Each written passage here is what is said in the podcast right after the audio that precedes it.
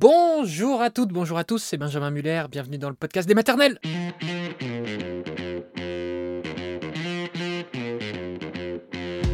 Le podcast des maternelles, le podcast de France Télévisions pour entendre ou réentendre un passage de l'émission du jour sur France 2 si vous l'avez manqué. Aujourd'hui, le thème de l'émission était Mon enfant est multidis, donc vous allez entendre le témoignage d'Aurélie, qui est la maman de deux enfants concernés par le sujet, qui est un sujet important à prendre en compte, bien sûr, pour améliorer la prise en charge. Et nous serons juste après avec le professeur David Cohen, qui est pédopsie, chef de service à la pitié salpêtrière, qui nous livrera ses bons conseils. C'est parti.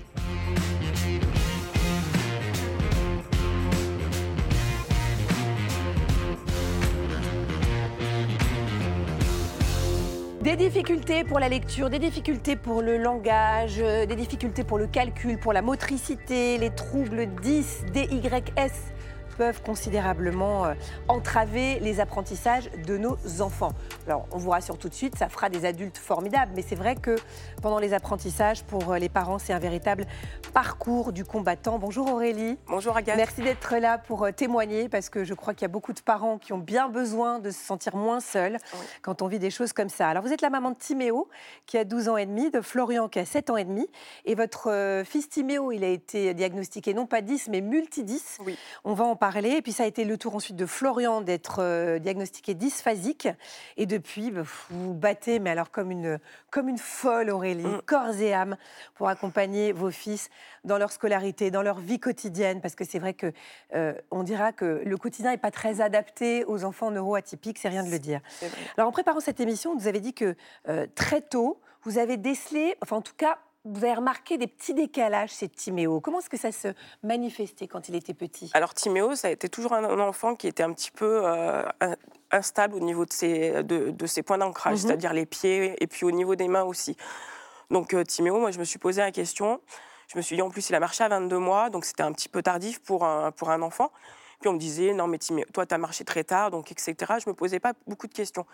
L'école m'alertait un petit peu, me disait voilà il y a, y a quand même quelque chose qui qui nous tique un petit peu. Donc l'infirmière scolaire m'a contacté. Oui, ce qu'il faut dire, c'est que euh, dans son entrée, en oh, son entrée en maternelle, il a eu des problèmes quand même euh, de langage, de motricité, de graphisme, les trois en même temps. Exactement. La motricité fine, ce qu'on appelle la pince, mhm. classiquement, il ne l'avait pas. Euh, il tenait son stylo, ses stylos comme si c'était un petit peu un peu un, cro-magnon. tout ce qui était motricité au niveau du, de la gym, etc., c'était compliqué. Euh, donc ça, ça a été vraiment euh, pour lui, euh, au niveau du regard à la rentrée, en maternelle, c'était très compliqué pour lui. Même avec ses petits camarades, il a eu Alors avec ses, camarades, c'était un petit peu compliqué parce que hum, on me rapportait qu'il était souvent à l'écart. Comme il ne faisait pas de tricycle, c'était compliqué pour lui. Et puis on me disait aussi qu'il était souvent mis à l'écart. jamais invité, il n'a jamais été invité par des copains. Il n'a jamais été invité à, des anniversaires. Et quand, par exemple, je me souviens d'un jour, c'est que j'étais à la récréation, je l'attendais un petit peu. Et j'ai observé Timéo, il était à côté de la maîtresse et il a attendu que la récré se passe. Mm. Et je peux vous dire que pour une jeune, euh, une jeune maman qui a 22, 23 ans, c'est un crève-cœur. Pas besoin de me dire. Voilà. Pas besoin de me mm. dire. On se met à votre place mm. à quel point c'est déchirant et, horrible. On rentre en pleurant, euh, on se cache en pleurant. Euh, Timéo, est-ce qu'il vous le disait? Est-ce qu'il vous exprimait ses difficultés et ses petits chagrins, etc. Est-ce qu'il se rendait compte de ce qui se passait? Timéo, ça a toujours été un enfant introverti mais son corps parlait pour lui-même. Moi, je le surnommais un petit peu mon mini Sarkozy parce qu'il avait des petits tics comme ça. Voilà. Bonjour. Bonjour. Bah, c'était Timéo. Et après, avec de la sophrologie, de l'art-thérapie, j'ai beaucoup euh, bah, permis de gommer un petit peu ces, tics. Hmm. Alors, en grande section, là, vous vraiment, vous vous dites, OK, là, il y a vraiment un problème, il faut absolument que je trouve une prise en charge. Euh, vous avez donc été voir des spécialistes. Qu'est-ce que ces rendez-vous ont révélé? Alors euh, déjà, j'ai pris rendez-vous avec une orthophoniste. Mmh L'orthophoniste m'a diagnostiqué un trouble du langage, enfin un léger retard de langage, mais qui pouvait se gommer assez facilement. Ensuite, j'ai l'infirmière scolaire qui m'a mis en relation avec le CMP, le centre médico-psychologique. Euh, comme j'ai élevé seul Timéo à, l'heure, c'était euh, pour moi indispensable de passer par mmh un CMP parce que je n'avais pas d'avance de frais à faire. Il faut savoir que les, et voilà, tout ce qui est prise en charge, euh, je prenais tout en charge pour l'orthophoniste. Et c'est un coût. Donc le CMP, ça m'a permis quand même de, voilà, de faire des diagnostics sans avoir d'avance de frais. Et le CMP euh, a commencé à me parler de troubles 10. Alors moi, avec mes grands yeux, je disais qu'est-ce que c'est? Et on m'a envoyé vers une neuropsie. Donc ça a mis un petit peu de temps, parce que pour avoir un neuropsie sur la région grenobloise, c'était très compliqué. Donc j'ai eu un rendez-vous chez le neuropsy, fin de grande section, quasiment début de CP. Moment très important pour tirer. Très, très important parce que là, on, a, voilà, il y a des apprentissages comme l'écriture, le graphisme, faire les petits bonhommes, etc. Et là, je sentais quand même qu'il y avait un, vraiment un décalage. En lisant, en, faisant des, voilà, en regardant un petit peu Internet, je me suis quand même dit qu'il y avait quand même quelque chose. Mmh. Comment vous avez réagi quand on vous a euh, dit qu'il était 10 Donc 10 euh, praxique, 10 graphique et aussi un léger TSA. Donc TSA, c'est trouble du spectre autistique. Alors, que les choses soient bien claires, euh, Timo, il n'est pas autiste quand on dit qu'il y a des troubles du spectre, c'est-à-dire qu'on va dire qu'il a des, des, des, des, traits. Voilà, des traits. Des traits autistiques. Exactement. Alors moi, quand je, on était devant la neuropsie et je me souviens de quelque chose, donc la neuropsie lui explique, a des mots avec lui, et lui dit, euh, et lui dit, euh, bah voilà, tu as des troubles, mais ça va être quand même des particularités. Et j'ai adoré cette neuropsie parce mmh. qu'elle lui a dit, voilà, c'est des particularités, ce ne sont pas des troubles. Ce sont des traits de caractère. Ce sont des traits de caractère. Il s'est retourné vers moi et il m'a dit quelque chose comme ça. Il me dit, mais c'est pas de ma faute? Et là, je lui dis, mais ça n'a jamais été de ta faute? Je lui dis, tu seras un enfant unique, tu seras un enfant avec des particularités, mais tu es tellement intéressant que oublie euh, le mot trouble et pense que c'est des particularités. Voilà, euh, il sera, c'est un enfant singulier. Et Dieu merci, et que le monde n'est pas aussi lisse que ça, quoi. C'est ça. Et vous, alors, euh, comment est-ce que vous avez réagi, Aurélie? Ça a été un... Il a fallu encaisser. Parce que moi, en plus, j'étais jeune, je devais avoir 24 ans, quand on... 24-25 ans. très jeune. Très jeune. Et on me dit, voilà, votre enfant est 10. Et moi, bon, comme je suis un petit peu autodidacte, j'ai commencé à me renseigner, à, voilà. Ça a été un petit, voilà, ça a été un peu difficile pour moi d'accepter que mon enfant était 10. Puis après, je me suis dit, hé, c'est rien. Après, ça a été de le faire accepter aux autres, aux membres de ma famille, au papa de Timéo, à ses amis, à mes amis, ça a été compliqué mmh. d'expliquer. Ben, alors, qu'est-ce que vous avez mis en place comme prise en charge après? Donc, il a fait donc toujours l'orthophoniste, un suivi au CMP avec des enfants. Mmh. On faisait des petits groupes pour pouvoir euh, lui permettre euh, voilà, une coordination et des travails en motricité euh, avec le CMP. Donc ça, c'était top. Et puis ensuite, après, j'ai adapté beaucoup de choses. J'ai arrêté de lui demander de faire, par exemple, du dessin. Mhm. J'ai arrêté de lui demander de faire des pages d'écriture. J'ai arrêté de faire pas mal de choses. Je lui ai dit, écoute, le vélo, eh ben, si c'est pas aujourd'hui, ça sera un peu plus tard. Et puis à l'heure actuelle, il fait pas de vélo, mais c'est pas, pas, pas grave. Vous avez lâché prise, J'ai un peu lâché prise. Et je me suis dit, voilà, je vais l'accompagner au mieux. Je vais me renseigner, je vais m'instruire et je vais faire en sorte d'y aller. Ce qu'il faut dire aussi, c'est qu'il euh, a, il a aussi euh, des, de belles compétences. Il lit très bien, par exemple. Il lit énormément. Il lit euh, Le Seigneur des Anneaux, il lit beaucoup de livres.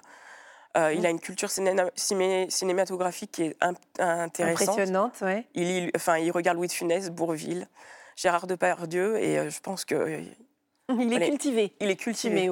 On l'a vu en train de faire de la trottinette. Le vélo, c'est pas ça, mais la trottinette, il assure quand même, il faut le dire. Ah oui. Euh, alors, euh, il est rentré à un moment en classe de CE2 et vous l'avez dit, hein, des, coûts très très élevés au niveau des outils nécessaires euh, au suivi de votre fils. Donc, vous avez décidé de vous, de vous former vous-même. Vous, l'avez dit, vous êtes autodidacte. Donc, vous avez dit, bah, puisque moi, je vais pas réussir en fait, à assumer tout ça, eh ben, je vais le faire moi-même. J'ai ce qu'on appelle pris les chemins de traverse. Les chemins de traverse, pour moi, c'est de me former. J'étais toute seule à la maison et je regardais des vidéos, je regardais la maison des maternelles je regardais pas mal de choses, des vidéos, des tutos. J'allais dans les associations aussi. Et j'ai mis en place ce qu'on appelle une, méthode Colorama. Mhm. Donc, euh, avec les clés USB, euh, enfin voilà, j'ai mis plein, plein, de choses en, place pour pouvoir lui faciliter la tâche. Votre propre méthode, un peu inspirée de tout ce que vous aviez vu Ouais, j'ai un peu fait ma, ma tambouille, j'ai un peu mis tout ça dans la marmite et je lui proposais. Quand je voyais qu'il y avait des choses qui ne marchaient pas, bah, j'y allais. on changeait. Mais ça m'a pris beaucoup de temps. Hein. Je passais des nuits blanches à regarder parce que quand je voyais qu'il y avait une particularité qu'il n'arrivait pas à faire, pour les lasser, j'ai dit bah, écoute, on attendra un petit peu, on mettra des scratchs. C'est pas grave. On mettra des vêtements un peu plus faciles à. voilà. Je lui ai facilité la vie. Quand vous dites des clés USB, c'est-à-dire qu'il y avait des ordinateurs, il travaille sur ordinateur, oui, tout à fait. Je euh, moi, je me formais pour l'ordinateur, etc. Euh, au mieux, et du coup, je l'ai fait travailler avec euh, soit des codes couleurs euh, au niveau des euh, quand il est rentré en école. Bah, je lui disais voilà le français ça sera en bleu et du coup bah, la pochette sera en bleu et la clé USB sera en bleu. Et ainsi de suite, on a travaillé Pour moi, il y avait un visuel, c'était le collège qui arrivait un peu plus tard. C'était l'objectif. C'était euh, l'objectif. Évidemment, à atteindre, c'est qu'il puisse entrer en sixième en étant cool. Et vous avez réussi à intégrer ces outils, donc l'ordinateur en CM2. Donc il y a eu quand même un, travail d'équipe, je dirais, avec Avec l'institutrice, Madame Vuillot, je la remercie, parce qu'en CM1, CM2, ça a été une personne qui, qui nous a écoutés, qui a écouté Timéo et qui a accepté que l'ordinateur. J'avais pas encore eu euh, totalement l'accord de la MDPH. J'ai acheté un ordinateur à mes frais et je l'ai formé. Et du coup, Madame Vuillot, je lui ai dit on y va, on va travailler ensemble. Et elle a tout de suite accepté de pouvoir euh, l'accompagner pour le travailler, pour aller jusqu'en CM2. Et ça pour rendre hommage à ces, à, ces, profs, à ces institutrices, ah à ces instituteurs qui euh, travaillent main dans la main quand même avec les parents. À l'école de Timéo, à l'école primaire de Timéo, ça a été euh, ça a été, ça a été une bouée pour moi. Mmh. Et puis, évidemment, tout est allé avec, c'est-à-dire que la vie sociale s'est améliorée aussi. Il a mmh. commencé à avoir des copains. Et enfin, de se faire inviter pour les anniversaires. Ce qui, pourrait, pour euh, beaucoup de personnes, ça paraît anodin, mmh. mais c'est important. Bon, et son entrée en sixième, ça s'est bien passé? Super. Ça y est, on s'est un petit peu euh, enfin révélé. Je l'ai quand même enlevé de la cantine parce que c'était un petit peu particulier. Quand on est à la cantine, il y a le plateau, il y a les choses un petit peu compliquées. Donc, je l'ai enlevé de la cantine pour lui faciliter le voilà, pour pas avoir trop pas qu'il se fasse remarquer trop. Exactement. Parce qu'avec un plateau, euh, ça, quand même, pour la, un dyspraxique, c'est un petit peu compliqué. Oui, ce qu'il faut dire, alors on va définir évidemment tout ce qui est, euh, tous les différents dys tout à l'heure avec notre spécialiste, mais la dyspraxie, c'est un problème de gestion du mouvement dans l'espace, si je dois résumer. Et lui, entre guillemets, euh, le haut fonctionne indifféremment du bas. Donc pour la marche. C'est pas coordonné C'est pas coordonné. D'accord. Alors en parallèle, vous avez détecté il y a trois ans que votre fils cadet, qui a 7 ans et demi, était aussi, enfin, souffrait aussi de troubles 10. Alors racontez-nous. Alors là, c'était plus facile j'avais un peu d'expérience, je me suis dit, bon. Donc l'orthophoniste l'a vu et elle m'a dit, voilà, on a tout de suite euh, posé le diagnostic de la dysphasie sévère. Là, je me suis dit, bon, je connais, voilà, je ne suis pas experte, mais je connais. Mmh. J'étais un peu plus sereine que sur le premier. Je me suis dit, on va y aller tranquillement. Alors les symptômes de la dysphasie, c'est quoi? Il baragouinait énormément, il avait son propre langage, il a toujours son propre langage. La, constitution d'une phrase, c'est compliqué pour lui. Il met pas les mots dans l'ordre. Il met pas les mots dans l'ordre. Les mots à trois syllabes, plus de trois syllabes, c'est compliqué. Par contre, il comprend très bien. Il comprend ce qu'on lui dit. Il lit beaucoup sur les lèvres et au niveau du langage, il aime beaucoup ce qu'on porte avec les mains. C'est pour ça que mm. je parle beaucoup avec les mains. Mais parce que c'est voilà, ça, ça lui permet aussi d'essayer de raccrocher les wagons quand on parle avec les mains euh, ou, au niveau du, des lèvres, c'est plus facile pour lui. Bon, alors euh, lui, comment est-ce qu'il vit ce, ce, trouble? Très facile. Pour lui, c'est voilà, il a un bagou, il a une euh, voilà, c'est quelqu'un, c'est un enfant très très joyeux, très jovial, qui aime aller à l'école en plus, qui adore aller à l'école. Quand il va à l'école, c'est c'est un petit peu le, le roi c'est-à-dire qu'il serre les mains, etc. Il connaît un petit peu l'école par sociable. Hyper sociable.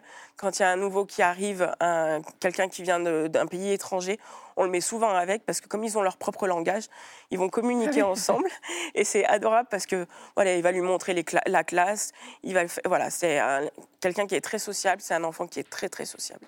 Bon, alors vous, ce qui est fou, c'est qu'avec les troubles 10 de vos enfants, Aurélie, euh, alors on l'a dit, c'est un combat de chaque instant pour vous. Hein. Le quotidien, on imagine à quel point c'est difficile, parce que là, on en parle de façon un peu légère, mais il faut imaginer à quel point euh, ça a été compliqué pour vous dans votre cœur de maman. Euh, et du coup, vous avez changé de vie, carrément. Mmh. J'étais assistante d'éducation scolaire dans, dans, des collèges, et je me suis formée. et puis je me suis rendu compte en rencontrant des parents neuroatypiques mmh qu'il restait encore beaucoup de travail. Eh oui. Et du coup, je me suis formée, j'ai créé mon auto-entreprise pour accompagner les, enfants à domicile. Donc, je travaille euh, à, domicile avec des enfants, soit qui sont scolarisés à la maison, soit quand ils rentrent du collège, eh ben, on va reprendre une méthode adaptée en fonction de leur méthode, de leur, leur, mémoire, etc., et de leur particularité. Donc on peut dire que vous avez mis un sens à tout ça aujourd'hui, mmh. Aurélie, puisque vous aidez les autres, vous transmettez, c'est ce que vous faites aujourd'hui, d'ailleurs dans la maison des maternelles. Exactement, et ce que je voudrais leur dire à Timéo, Florian et puis les autres enfants, c'est que malgré tout, malgré les chemins de traverse qu'on prend ensemble, on va y arriver. Vous serez des enfants ou des adultes qui seront super, euh, voilà, qui seront super.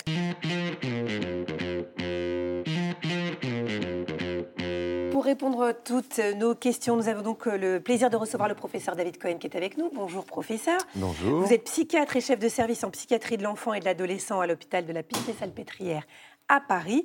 Euh, alors le témoignage évidemment d'Aurélie pose plein de questions. On l'a vu, elle a senti dès le plus jeune âge qu'il y avait d'abord un petit retard dans la marche, euh, peut-être un petit euh, problème de graphisme, mais c'est à l'école en fait que tous ces troubles ont émergé et ont été diagnostiqués.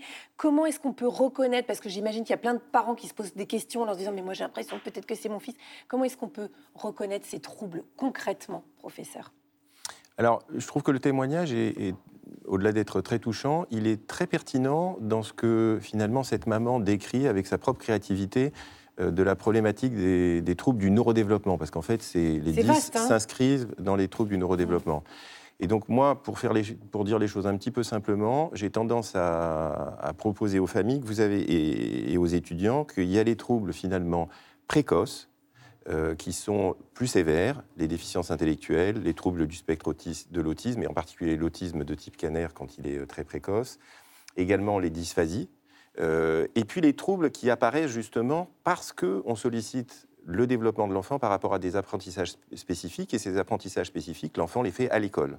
Et ça va être la lecture, l'écriture, le calcul. Et c'est pour ça que finalement, vous avez euh, des troubles qui vont s'exprimer de manière peu spécifique quand on parle des troubles 10 euh, au tout début de la vie, mhm. mais de manière beaucoup plus claire quand l'enfant commence à être scolarisé. Il est confronté évidemment Exactement. Je vous propose qu'on démarre tout de suite avec une première question qui vous a été envoyée en vidéo par Evan. Regardez.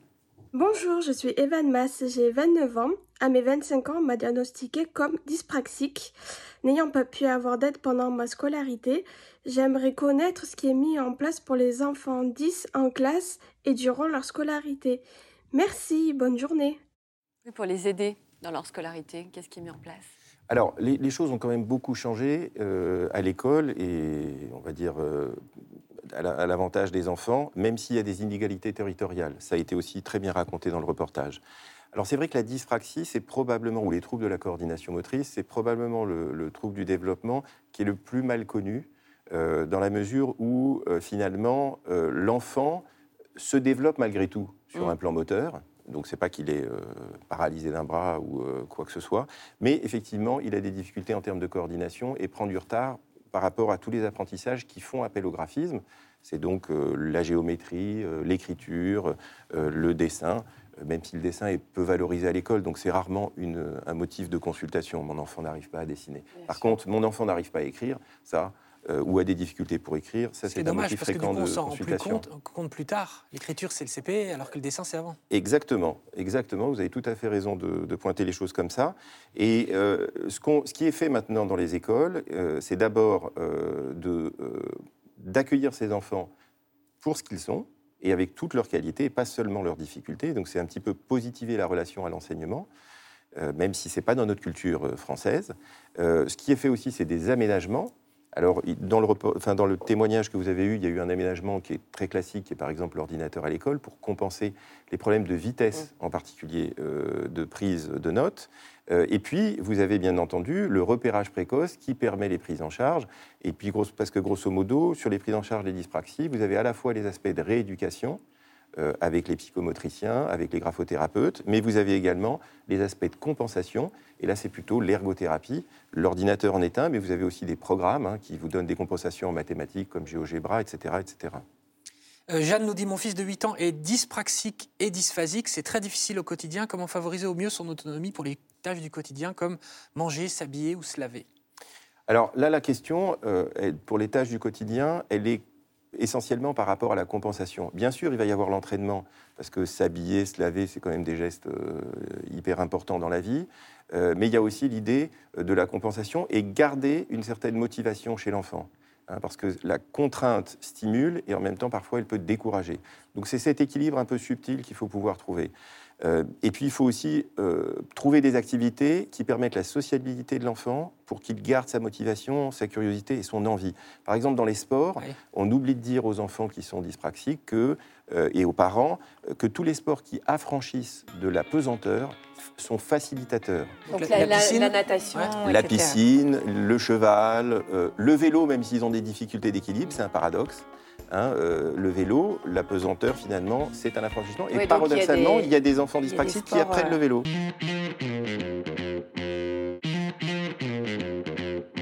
Laura, par exemple, nous dit Mon fils de 4 ans a du mal à reconnaître les lettres de son prénom. La maîtresse s'en plaint et me dit également que par moment, il inverse les lettres. Ouais. Quel est votre avis? C'est bien parce que tout à l'heure, on disait que c'est souvent au moment de l'écriture, donc un peu plus tard qu'on se pose ces questions.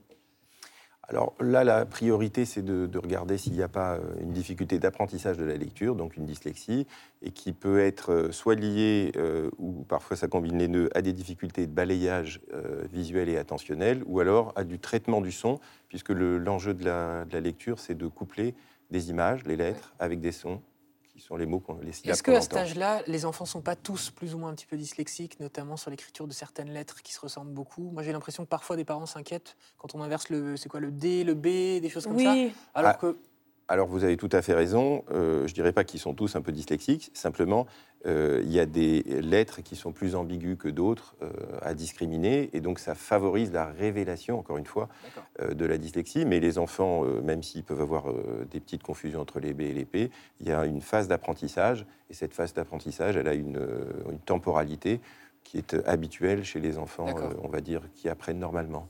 c'est- très normal de faire ces petites erreurs-là dans l'apprentissage. Alors, en fait, je pense que le message ne doit pas être c'est très normal, parce que sinon on ne va pas dépister ceux qui les ont, mais il ne faut pas spécialement s'inquiéter quand on constate quelque chose. Il faut essayer de comprendre, de voir si la dynamique développementale euh, est respectée, et puis euh, consulter, bien sûr, euh, une orthophoniste en l'occurrence, puisque là c'est un trouble si du on en langage trouve, écrit. professeur, parce que les orthophonistes, c'est aussi une denrée rare. hein.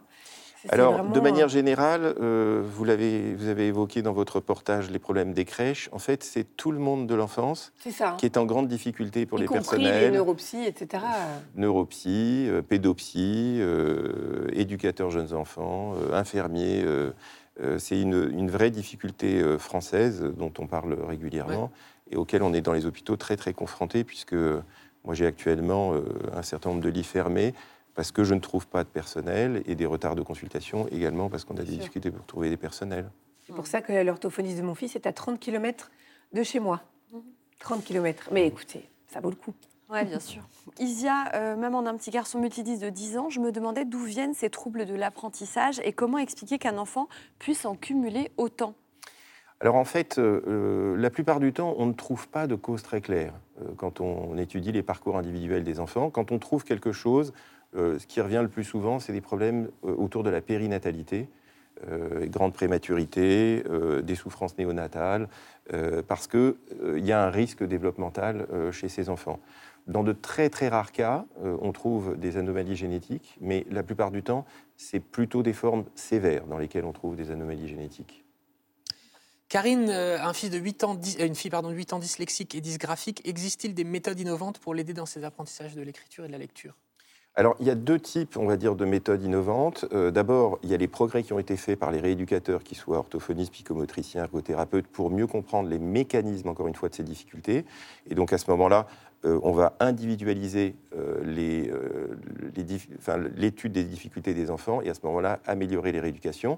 Et le deuxième type de méthode innovante, c'est les méthodes innovantes où, par exemple, on utilise des nouvelles technologies avec les jeux sérieux. Donc là, il y a des programmes de recherche. Mon équipe, on, en fait euh, deux dans le cadre des, des 10. Un jeu sérieux qui est sur la dyslexie, qui s'appelle Mila Learn, où le principe, là, c'est de travailler sur la musique, le rythme et les sons. Et un deuxième qui s'appelle Dynamilis, qu'on a fait avec une autre start-up qui est à Lausanne, euh, le PFL, et qui travaille en fait la dysgraphie avec l'idée que euh, va contrôler grâce au stylet et à la tablette le contrôle de la pression et le contrôle de l'angle d'attaque de l'écriture. Alors le problème de ces nouvelles technologies, c'est aussi de montrer qu'elles sont, entre guillemets, scientifiquement utiles. Et c'est un petit peu un des enjeux. Mais il faut toujours aussi euh, rappeler que les jeux sérieux sont des jeux et que les enfants aiment y jouer. Et donc il y a toujours un aspect motivationnel qui est intéressant, même si scientifiquement, euh, ce n'est pas forcément euh, complètement encore démontré pour les jeux que je viens citer, Oui. mais pour d'autres aussi. Dynamilis, ça s'appelle, et Mila Et Mila Learn. Et Mila Learn. Mila Learn. Jeu de mots. Oui, j'ai compris. À l'heure en anglais, putain, je comprenais pas. Ah, pardon, ouais. Non, non. Là, vous savez, parfois, ça met un petit peu de temps à monter au cerveau, professeur, mais euh, on y arrive. Hein, euh. On est lundi, on Ce serait pas un petit peu 10 Vous n'allez pas me juger quand même. Non. On fera une consultation tout à l'heure. Euh, alors, Elisabeth vous dit Mon fils de 13 ans a été diagnostiqué dysorthographique il y a quelques mois. Que peut-on faire pour l'aider à la maison? Parce qu'il a un suivi orthophonique et une prise en charge aménagée au collège. Euh, mais à la maison, qu'est-ce qu'on peut faire? Alors, je crois que dans le témoignage, la maman a bien raconté, euh, finalement, qu'à la maison, euh, les enfants doivent aussi euh, prendre du plaisir, s'amuser. Mm. Euh, et je crois qu'une des difficultés, c'est quand les parents qui souhaitent bien faire sont toujours finalement euh, dans une espèce d'obsession autour de mon enfant doit réussir. Alors je comprends cette euh, réalité parce qu'un parent doit soutenir son enfant et être euh, aux premières lignes, mais il ne faut pas que ça devienne pour l'enfant une persécution et il ne faut pas que les rapports avec les parents n'en passent que par les apprentissages. Après, concrètement, la dysorthographie, c'est quelque chose qui va progresser avec le temps, puisque c'est l'automatisation, encore une fois, euh, des règles de l'écriture. Donc même si l'enfant a des difficultés, il faut surtout qu'à l'école, on en tienne compte et on ne le pénalise pas au niveau de ses notes. D'où l'importance d'être euh, détecté. enfin, de- alors c'est à la fois d'être que- détecté et à la fois d'avoir un, un projet pédagogique qui soit négocié avec les enseignants, Mm. euh, parce que c'est comme ça que les choses sont adaptées. En particulier au collège, quand vous avez une dizaine d'enseignants différents, une des difficultés que rencontrent les parents, c'est qu'ils peuvent avoir un prof principal qui a compris parce qu'ils l'ont vu plus souvent, et puis euh, est-ce que ça va dé- décliner dans les autres matières? Pas forcément. Puis une autre difficulté qu'il faut aussi entendre, c'est les langues étrangères. Euh, par exemple, euh, les, langues méditerranéennes, comme l'italien, l'espagnol, etc., c'est des langues que l'orthographe a été rendue transparente. Elle a été simplifiée dans les années 60. Le français et l'anglais, les académiciens, euh, la royale, je ne sais pas quoi pour l'Angleterre, ont refusé cette simplification. Donc en fait, les langues étrangères opaques, comme l'anglais en particulier, sont très difficiles pour les enfants 10 à cause de cette euh, contrainte-là. Donc il faut absolument aussi dire, par exemple aux profs d'anglais, euh, qu'ils ne soient pas à ce point à cheval sur l'orthographe, comme on le voit trop souvent euh, pour sûr. certains enfants, qui du coup développent un dégoût des langues étrangères alors qu'ils pourraient les apprendre. Dites-moi, le, le- le- ce, ce diagnostic des 10, euh, il, a été, il a émergé dans que- à, à quelle année plus ou moins, à quelle période Euh, Vous avez une idée ou pas? On, on parle de ça depuis 10 ans, 20 ans, 30 ans? Je ne me rends pas compte. On, on parle, on, parle ça depuis les années euh, 75. Alors, Ah oui, pour la même. dyspraxie, c'est même avant. Euh, Oui, mais donc pour c'est ma la... génération, il y avait déjà... euh, Ah oui, déjà- oui, mais c'était de l'ordre de la recherche. Si vous voulez, la grande découverte dans la dyslexie, par exemple, c'est le, fait de comprendre que le traitement des sons, ce qu'on appelle la phonologie, était extrêmement importante pour maîtriser l'apprentissage de la lecture. C'est une découverte qui date des années 70-80. Mhm. Mais après, le temps que ça soit diffusé dans la pratique courante, ça met toujours un certain et- temps.